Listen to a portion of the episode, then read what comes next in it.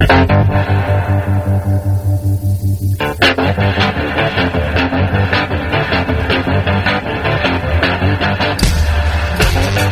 listening to Cannabis Health Radio.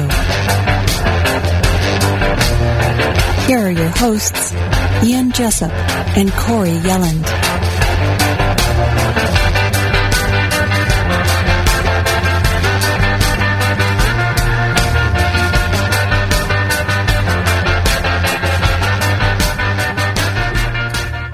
Welcome to another episode of Cannabis Health Radio. I'm Ian Jessup. And I'm Corey Yelland.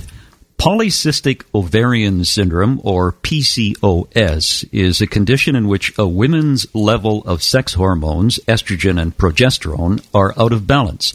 This leads to the growth of ovarian cysts, benign masses on the ovaries. P C O S can cause problems with a woman's menstrual cycle, fertility, cardiac function, and appearance. And joining us today is Stacy Debris of West Virginia, who is going to tell her story of dealing with polycystic ovarian syndrome and heroin addiction. Stacy, thank you very much for doing this. It's great of you to tell your story. Oh, no problem. Thank you for having me. Now, I'm wondering why you want to tell your story of uh, P C O S and heroin addiction. Well, because the P C O S, people think that it's incurable, and once they have it, that the infertility and everything's just the hand that they were dealt. And that's what I had thought until I started taking cannabis oil, and I had only taken it to get off heroin. I was a heavy daily heroin abuser for eight or nine months. At the highest, I was up to two bundles a day of heroin. Um, I had OD'd twice. And they brought me back with Narcan. And finally, my family convinced me to quit and move home and get clean. So I moved home. I went cold turkey off of heroin, and the withdrawals were horrible, um, just sicker than I'd ever been, miserable, depressed. And I met a friend online, and he talked to me, asked me if I was smoking weed to get through the withdrawals, and I told him no, I, w- I never smoked before. I didn't even know that the two could be used, and I didn't even, with being new back in town in West Virginia, I wouldn't even know where to get weed, even if I wanted to. So he asked for my address and said, you know, if you trust me, I'll I'll take care of you. And for some reason, I gave him my address, and about a week later, I got a package in the mail. It said, from Granny, and there was the R S O cannabis oil in there, and he said start taking it daily, that it would help the withdrawals. So I started taking a pea-sized amount every night before bed. Um, it was too strong. It would make me go to sleep during the day, so I would only take it at night. Immediately, my insomnia was gone. I stopped taking my Xanax and Trazodone. I didn't need Ambien, any of that, to get to sleep after I started taking it. Within probably two weeks, I noticed I felt better. My depression was going away. The heroin withdrawals immediately subsided. Um, the sickness, diarrhea, sweats, the um, restless leg, all of that just went away. That's, I don't mean to try and sound like it was magical overnight, but it really was. It it stopped the withdrawals. I had no clue that there was any other medical benefits to taking this. I just thought I was, t- you know, smoking or taking weed, and I really didn't know much about it. And then I started noticing every morning when I would check my blood sugars, because I had been a diabetic, the P C O S, it had me up to four hundred fifty pounds at one point, um, full facial hair. My hair was falling out. I never had a regular period. I had gone through fertility treatments. In two thousand eleven, they decided to tell me that the only way that I could even possibly cure the P C O S was to get gastric bypass surgery. So I had the surgery, and I lost weight. And it was the first time in my life that I'd been able to lose weight, but it didn't take care of the high blood pressure, the hair loss, the facial hair, the other symptoms from the P C O S, the hormone problems were still there. I still wasn't menstruating regularly. So you still knew something was wrong with you. Yeah, there was still definitely something wrong with me. Yeah. So you were four hundred fifty pounds. Yes. Was that uh, something, were you heavy all of your life? Yeah, ever since I was little. Um, school was horrible. I was bullied all through school. I'd always dealt with depression from it. Um, it's it causes so many other problems. Like even just the fact that it makes you so obese and it's so hard to lose weight, that brings on a whole other set of the problems that P C O S may not directly cause depression and anxiety, but the side effects from it being so heavy and having facial hair and your hair's falling out, you're going bald. It really, it causes severe depression. Well, your whole self-image is affected. And that's exactly it. You just, you hate yourself and you try to lose weight and you can't.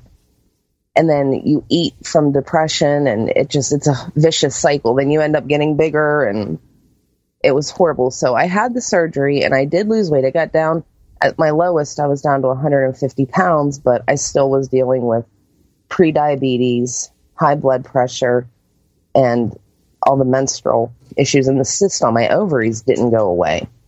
So after I had the surgery and I got down and lost the weight, I tried to get pregnant again. They said, oh, well, now that you've lost this weight, it should reset your body and you should be ovulating. And I still wasn't ovulating. So we started Clomid, a fertility drug, and I would do three months on, three months off. I did this for probably nine months, possibly a year, but I know nine months for sure of the Clomid rounds. Never got, never had any success. Didn't even conceive and like miscarry. It just didn't happen. I wasn't, I still wasn't ovulating, and then my ovaries were covered in cyst. So they put me on birth control and said, we'll do this for six months. That should get rid of the cyst, and then you should be able to get pregnant after that. Well, that didn't work either. Um, I never conceived after the birth control. So my mother-in-law at the time came into some money through an inheritance, and she offered to pay for a round of in vitro fertilization. And this was like our last hope, last chance. And we were so convinced that because we're spending all of this money, it has to work. Like it, it has to. How can it not? not we're yeah. spending all of this money that we could use to buy a house, even it, it just has to work. Well, how much was I V? How much was I V F? Sorry to interrupt there. It was in the neighborhood of twenty thousand dollars. Yeah, mm. yeah, it was it was really expensive. All the appointments, the preparation, and then none of the eggs. They said, you know, this is just the hand you've been dealt. We've tried everything. You might want to start looking into adoption because we just, it's not going to happen. The cysts are too big. You have too many. And even the gastric bypass surgery should have been the, the cure, and it wasn't. So I'd lost the weight, but I still had all of the other problems from the P C O S. That um, must have been pretty devastating to hear, even though you've gone through all of this and taken all those steps. They're basically looking oh my God, at you it, and saying you're out of options. Yeah, it it killed me. It you know it ruined my relationship. We ended up splitting up because it, the stresses and the arguing and the guilt of not being able to give a child.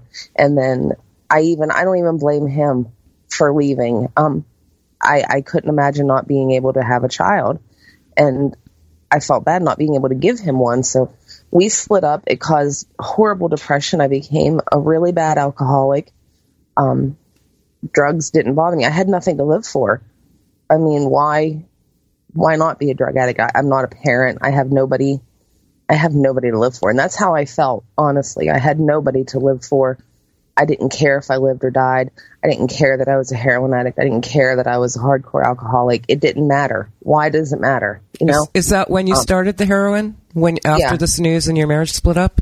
Yeah, yeah. Because yeah. we split up like right after the I V F didn't work, and they told me to start looking into adoption. We split up, and I rebounded with this guy who had been a junkie and a crackhead his whole life. And of course, you know, it's easier to pull somebody down than it is to pull somebody up. Mm-hmm. So I ended up following in his footsteps and became a pretty big junkie.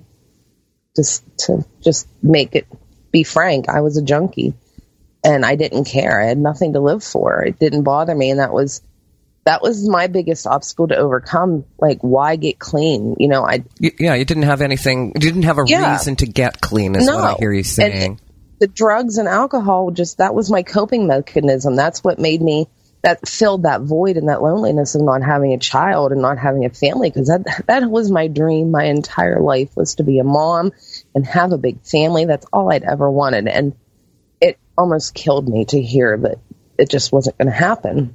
Stacy, what was a day like for you when you were into uh, heroin and alcohol? Oh God. Um, you wake up first thing in the morning. And my go-to drink was vodka and O J. So instead of coffee for normal people, I'd wake up and make a vodka and O J. And we would begin our day of either trying to hustle up money to get heroin or stealing things to return and get money to get drugs. It was an everyday fight. You know, you, you're, you're going to get the money somehow. And you don't care because you don't want to get sick. And the only way to not face your problems is to be high, because once you're high, everything's okay. Nothing's wrong. You know, you have this false sense of euphoria and it doesn't matter that I don't have kids. And you think these other junkies are your friends, and they're not. They're riding your coattails to see if you can get any or who can get money. It's just, you know, nobody's really your friend. Everybody's in it for the drugs. Um, you, you... I would... Sorry to interrupt. You spoke of doing okay. um, two bundles a day. What is a bundle? A bundle is a pack of ten stamp bags full of heroin. I would need at least one bundle to get through the day. A good day would be as if I could get two or three bundles. And there, they were eighty dollars a piece. You'd get ten bags for eighty dollars. I started snorting it. I wouldn't do the I V use because, in my opinion, I wasn't that bad if I'm not shooting it up. But mm-hmm. after a few months of snorting it, everybody gets on you and they're like, you're missing the real high. The best way to do this, you know, you got to do it this way. And you're, you're wasting your money basically. So I started the I V use. I OD'd twice and was brought back from Nar- with Narcan. Um, and finally towards the end, with the last week that I lived in the city with my ex, he OD'd three times in one week, and I couldn't take waking up every morning and finding him essentially dead. I was scared. I started ODing. That's when I'd started ODing. Um, my mom and grandma were calling me, begging every day, crying. They're not sleeping. They want me home. And I just, I couldn't take it anymore. I couldn't take watching him anymore. We got into a big fight, and one day in the middle of the night, I don't know, something in my head just clicked, and I said, you know what, I'm done with this. I'm done. I'm going home.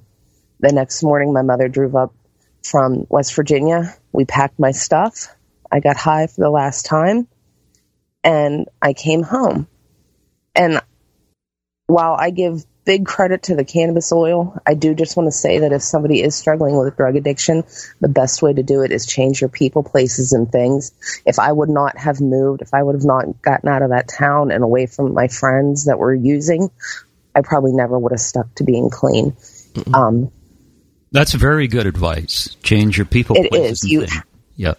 Yeah. You've got to get away from the people that are helping you use, because they don't want you to quit. They want you to stay addicted, because that's one more person that they have in their pocket to, if they're sick, they can contact to try and get some, or you might have some money, or you might feel bad for them and get them high out of your supply. You know, they don't want you to quit. That's essential to their survival as other addicts. So, so Stacy, away from- yeah, Stacy, you went back home with your, your mother mm-hmm. and uh, yeah. you went uh, cold turkey, I understand. Yeah. I quit cold turkey. How, um, how the first was day wasn't real bad. The first day I was like, oh, I can do this. I mean, I didn't feel great, but it wasn't horrible. And then day two hit, and You've got nonstop diarrhea and throwing up. You're shaking. You've got the sweats. You can't sleep at night. Your arms and legs start twitching and jumping, and you can't stop it. You can't eat. You can't sleep. You can't sit down and concentrate on anything. And your emotions are on such a roller coaster. Like, I was suicidal for like a whole week. I couldn't take it. I couldn't do it. I didn't use Suboxone, methadone, anything. And it was just, it was hell. I, I give props to anybody who goes through this, because it really is hell. People don't understand what people go through to get clean. Um, How did your family handle it? Once they had me home, it was like, okay, this does, this doesn't exist anymore. We don't talk about it. It never happened. You're home. It's done. Still to this day, the only people that even know that I was on heroin are my mom and grandma and the people up in Pittsburgh that I used to know. Um, I've never told my friends. My fiance that I currently have, the father of my child, he doesn't even know that I was ever an addict. He knows that I had tried heroin, and he knows the story of my ex being a user, but I guess it's just my own paranoia. Like, I don't want people to know. I'm ashamed of what I had become. I know that, you know, I came out of it, but people don't hear that. Once, you know, a lot of people think once a junkie, always a junkie. And as of this, this coming June, I'll have four years clean. So, do you know what? I don't think you should. Possible. I don't think you should be ashamed of what, what you were. I think you should be proud of what you did. I was thinking that too. I would be incredibly proud if you climbed a mountain and yeah. come, you know, and yeah. come over the other side. Yeah, you've, yeah. You've, I, you've looked death in the eye and said, no, I don't want this. And you went and got yourself clean. And uh, there's no question. It's a struggle to try and get off heroin. It is. It and, is. And there's just such a stigma attached to people that used to use or people that do use. Nobody thinks that you can fully recover. And or maybe that's just the small town attitude around here, because we literally live in like a one horse backwards town that if you blink, you're through it. And everybody here, it's like the Bible Belt. That's why I face so much opposition, and I try and educate people about ma- medical marijuana, because there's a toxic dump a mile away from where we live, and people have cancer. They have all kind of weird tumors. Like, we have a very high rate of cancer in the area, and I try and I'm like, you know, there is a cure. I can't promise it's going to cure, but I can know that it can at least extend your life. It can, you know, there is help available out there. And they just...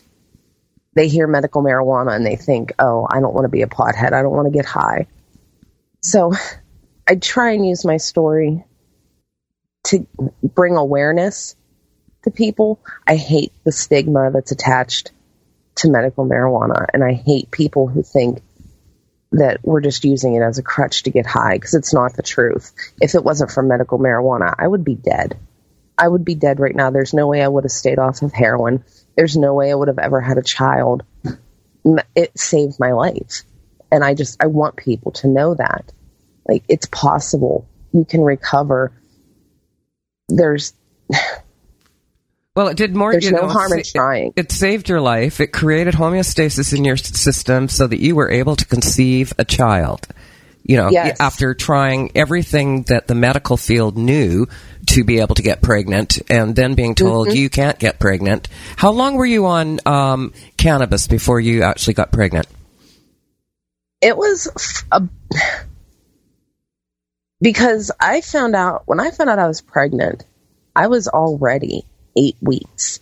So I had still been taking the cannabis oil after I had gotten pregnant. Were you stunned? So, were you surprised that you were pregnant? Oh, my God. I the whole reason, like, I called off work one day, and my job had a policy. The only way you can return to work the next day is if you have a doctor's excuse. So I played hooky. I took the day off to do a girls' day with a couple family members, and I went to the emergency room that night and just pretty much faked, like, the flu or something just so I could get a doctor's excuse for the day. And the doctor comes in, he's like, so what's the problem? I'm like, oh, you know, headache, I'm nauseous, I don't feel good, I can't get out of bed. I really just think I have the flu, and I couldn't get out of bed this morning. And he, the, doc, the doctor's standing there, and she says, well, I don't know what you want me to do. You're pregnant. What do you expect? And I, I said, no, you have the wrong, you have the wrong chart. I'm, I'm not pregnant. I'm just here to get a doctor's. I can't get pregnant. Yeah. I, I said, that's not possible. And she said, well, you're Stacy Debris. And I, I said, yeah. And she said, well, we dipped your urine when you came in and it's positive for pregnancy. I said, well, you need to dip it again because it's not possible. I'm completely sterile. I have medical documentation to prove it. Like, that's not possible. You've you dipped the wrong urine or something. So they re-dipped me. Re-dipped. They're like, okay, we'll go pee again and we'll do it again. And so I did it, and the doctor came back in and she's like, no, you're definitely pregnant. I just started crying. I couldn't stop crying, and I was there by myself. I didn't have my cell phone with me. I'm like, do you have a phone I can use? Like, I called my mom, and I'm like, Mom, uh, oh my God, I'm pregnant. And, like, she didn't even believe me. She's like, just come home. Get your doctor's excuse and just come home. So I come home, and I've got my pre- um, prescription for prenatal vitamins and anti-nausea medicine, and the doctor's slip for work. And they even gave me my pregnancy test to keep. And I'm like, look. And she just, she didn't know what to say. And my fiance, about three hours before I went to the emergency room to get the doctor's slip, him and I had decided to break up. It wasn't working. He wanted kids. He wanted a family. It was a dead end with me. So it was amicable. We broke up. And I was actually scared to call and tell him because of the coincidence. Like, three hours ago, we just had this discussion. And now I'm going to call you back and say, hey, I'm pregnant. Like, there's no way in the world this guy's going to believe me. I sound like one of them little twelve-year-olds that are, you know, pretending to be pregnant to not lose their boyfriend or something, you know? I'm like, oh, my God, how am I going to tell him? So I messaged him. I'm like, um, so you're not going to believe me, but I'm, like, sending him pictures of the pregnancy test and the prescription and the emergency room paper. I'm like, it's legit. Like, it's for real. So we got back together. The next morning, he moved me in with him. And I had made my first doctor's appointment for the O B. And I remember I have never been so scared in my life for the month leading up to this appointment because it just, it was too good to be true. I didn't believe it. I expected to go in that morning and, and them do an ultrasound and there not be a baby there and, you know, apologize for the mistake. Because it's just, it's, it wasn't possible. And I've, I'd, I'd hit brick wall after brick wall my whole life. And it, I was, you, I wouldn't let myself believe it to protect myself from the letdown. Because I was convinced that when I went in for that appointment, the sonogram would show that, you know, the pregnancy tests were wrong. And I'd even had my stuff packed. Like, I was prepared for Brian to kick me out that morning after he found out I wasn't really pregnant. Like, I was, I was prepared. And we went to this appointment, and I will never forget it. The very first thing that happened as soon as they put that little stick or whatever it's called on my belly, and we heard the baby's heartbeat immediately. I don't think I've ever cried. I can't even explain to you the rush of emotions that I felt when I heard that. Like, it was every and every prayer I'd ever had answered to me, like, just right there. And it never would have happened if I wouldn't have taken the cannabis paste. They look, there was no cyst on my ovaries. Um, I was able to stop my diabetes medication and my insulin. I didn't take metformin anymore. I had stopped taking my lisinopril and H C T Z for my blood pressure. My blood pressure usually used to run like two hundred over one ten, and my blood pressure had been consecutively running like ninety over sixty. It, it was so low that I had to stop the medications. It just regulated itself. And I was only on this cannabis paste for like four months. And that's the only thing that I did differently. I know that that's what it was because nothing else changed. And I had been on these medications my entire life. And then all of a sudden, boom, I, I'm just like cured from head to toe. I didn't need any of my medications. I went from taking like nine pills a day down to taking one. And that's just because they didn't want to stop my antidepressant cold turkey. And I went ahead against doctor's orders and stopped taking the Latuda and the Buspar because I was feeling better than I had in years on the cannabis paste. So I stopped taking it and I didn't need it. Like, even a couple months after not taking it, like I wasn't having highs and lows. The depression wasn't there. The anxiety was like pretty much gone completely. Uh, I hadn't been having panic attacks. My hair stopped falling out. The cysts on my ovaries were gone.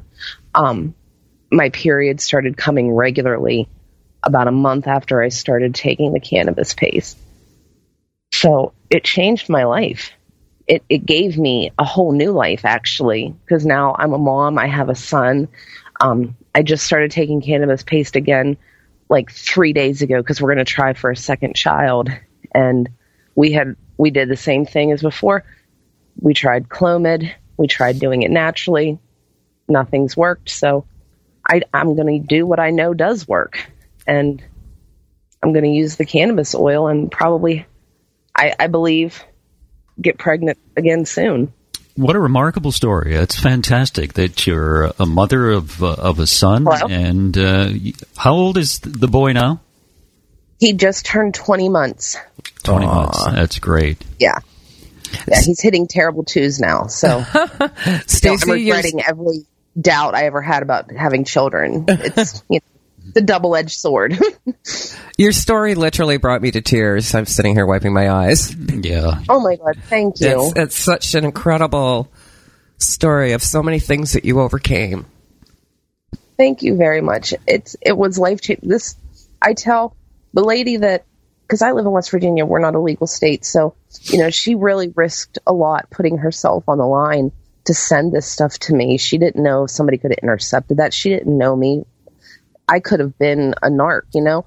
She went out on a limb and to help somebody, help somebody get clean. She didn't even know about the other health benefits. Just to help somebody get clean, another human being, she risked so much. Yeah. And I owe her, I owe her my life. I mean, I'm, I'm, I'm a mom. I'm, a, I'm about to be a wife. I have the family I had always dreamed of. I don't drink anymore. I don't do drugs anymore. I'm clean. It gave me my life back. It answered prayers that I, you know, even though I grew up a strong, devout Christian, you know, you pray for so long for something, you don't, and it doesn't happen. And you just figure, okay, well, this is, this is the way it's supposed to be. This is God's will, whatever you want to call it. And to have everything you ever dreamed of just handed back to you is the most incredible feeling in the world. And I just, I want to see other people overcome that. I want to use my platform with people because it's, it's odd. Like, I'm a Republican, Christian, conservative person. Like, I'm the last person in the world that anybody would believe would be this big of an activist for medical marijuana. It's life-changing, and I try, and I talk to other people with the same views as me, and I talk to people at church, and I just, I'm trying to get rid of the stigma and the stereotype that people are bad for using this. Not bad people. It gives lives back. It saves lives. This plant grows from the ground.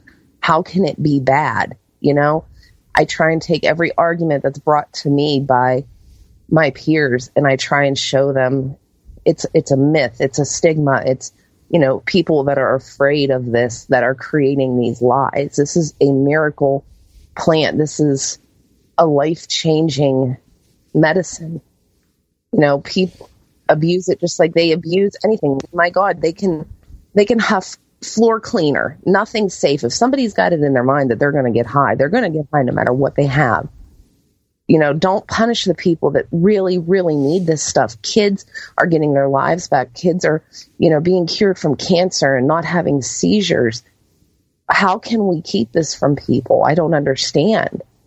Yeah, it's all politics, politics and money. That's uh, where exactly. it, that's where it usually leads. Stacy, it was wonderful of you to tell your story. It's uh, very exciting that you're a mother and you're trying for a second child. And I think it's really. You should really be proud of yourself for kicking uh, heroin addiction and alcoholism, and I think uh, people will be really inspired to hear what you have to say. Thank you very much. Thank you very much for letting me tell my story. I hope it helps if just one person changes their mind or decides to give it a try and it changes their life. Everything I've gone through is worth it. Stacy, thank you so much. Um, I am overwhelmed by your story, and I wish I could reach out and give you a big hug. Oh, this my gosh, is amazing. Thank you. Thank you. Thank you so much, guys. Yeah, we'll both and hug. We'll both hug you. Work. Keep doing what you're doing. Bring awareness to this. That's it. It's another edition of Cannabis Health Radio. If you'd like to tell your story about the use of medical cannabis, send us an email at info at cannabis health radio dot com. Wherever you are in the world, thanks very much for listening. You've been listening to the Cannabis Health Radio podcast. Visit our website, cannabis health radio dot com, and follow us on Facebook and Twitter.